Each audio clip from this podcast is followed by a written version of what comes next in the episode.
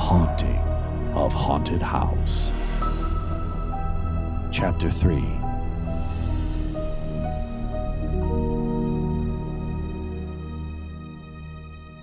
As we join our troubled family, Betty and Dennis are already deep in the throes of passion. Betty's legs wrap around Dennis, pulling him closer. Dennis, when I'm with you, I feel so alive. Ironic choice of words, dollface. Sorry. It's just, since you, no other man has left me, you know, satisfied. I have that effect on women, dead or alive. But, Dennis, why did you wait so long to contact me? What do you mean? I mean, we left this house years ago. I haven't seen you in nearly a decade, and now, out of nowhere, you call me back? I couldn't live without you, dollface. I get that. But why wait so long? Why now? I don't know. It just felt right, I guess. Oh. Perhaps Betty expected to hear something more. Nonetheless, their passion resumed. Meanwhile, inside the house, Ed and Opie are still in awe of the unexpected, otherworldly resurrection of Benjamin the butler, who seems to be in some sort of denial with his new paranormal form. So you're a ghost now? A ghost? Heavens, no. No, you're definitely a ghost. Certainly I've collected a few more wrinkles since last we met, but hardly a ghost. Now, who would like something to eat? You're butlering us from beyond the grave. Sirs, I assure you, I am perfectly fine. Then how do you explain the fact that you're transparent? And, oh, by the way, floating? Floating over your own dead body. I think you both need to have a seat and relax. Ever since Master Opie's attempted manslaughter, you've both been a bit rumpled. Rumpled? Ah, it was a misunderstanding, Benjamin. Think nothing of it. Now let's put an end to this whole ghost business. There are no ghosts here.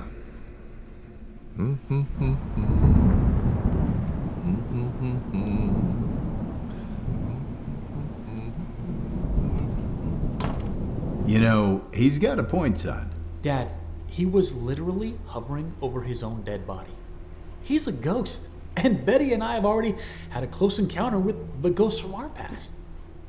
Here I was, delighted the family finally had returned home. But before Benjamin could even warm us some tea, you whack him on the head with a candlestick. I raised you better than to murder someone like that. It wasn't murder. And I mean, really, who sneaks up on someone like that in a haunted house? Haunted house?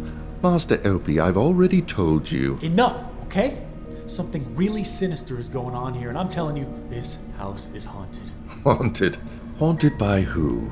Well, you know, technically. Preposterous. And if you're still unconvinced, I can prove it to you. How so? Master Ed, if you'll follow me. Ed eyes Opie suspiciously, then follows him to the corner of the room, to the fireplace, when Opie's phone begins ringing. Oh no, Elaine. And not just this call, but a dozen missed texts. An angry, even suspicious girlfriend was the last thing he needed right now. Hey babe. Where have you been? I've been trying to get a hold of you for an hour. Well, you see... As Opie begins to explain, Benjamin moves to the foot of the fireplace. Master Ed, do you see this brick here? I do. Do you make anything of it? It's a fine brick. It's far more than that, Master Ed. You see, this house existed long before you arrived and has gone on long after you left. It holds many secrets. Dark secrets. Evil secrets. Okay, evil secrets about a brick? Benjamin snarls devilishly. You see, this brick is no brick at all. It's a key. A key? Indeed. And what does it keys do? They open doors. Quite right, Master Ed. Use the key. And with that, Ed's trembling hand reaches out and presses the brick. In the blink of an eye, the fireplace begins to spread open. Okay, whoa, I didn't know about this. It opened right up, like some kind of door. Then surely you didn't know what lies behind the door. Door!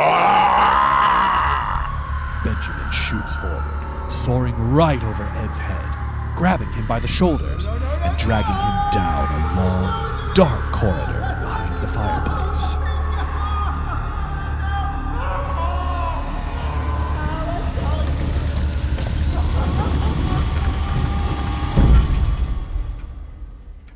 Dad, where'd you go?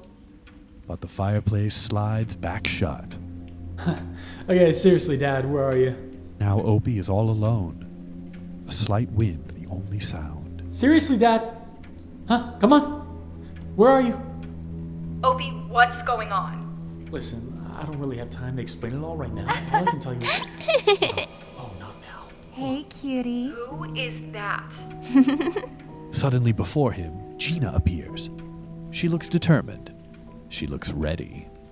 Like Opie has no chance of escaping her desires. Listen, I gotta go. Are you with another girl right now? What? Of course not. I'm with you guys. Behind him, Tina appears, unzipping his pants.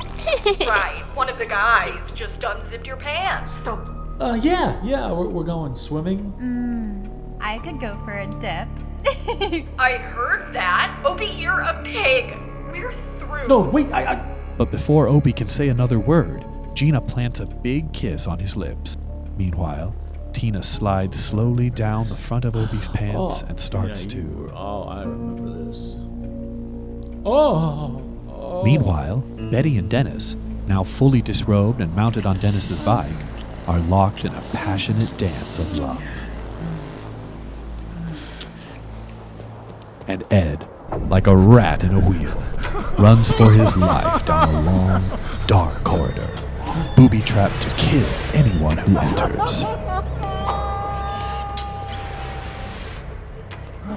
Run as you might, Ed. The arrows firing at you, the flame shooters, the knives, the ravenous little demon creatures. You're not leaving this house alive!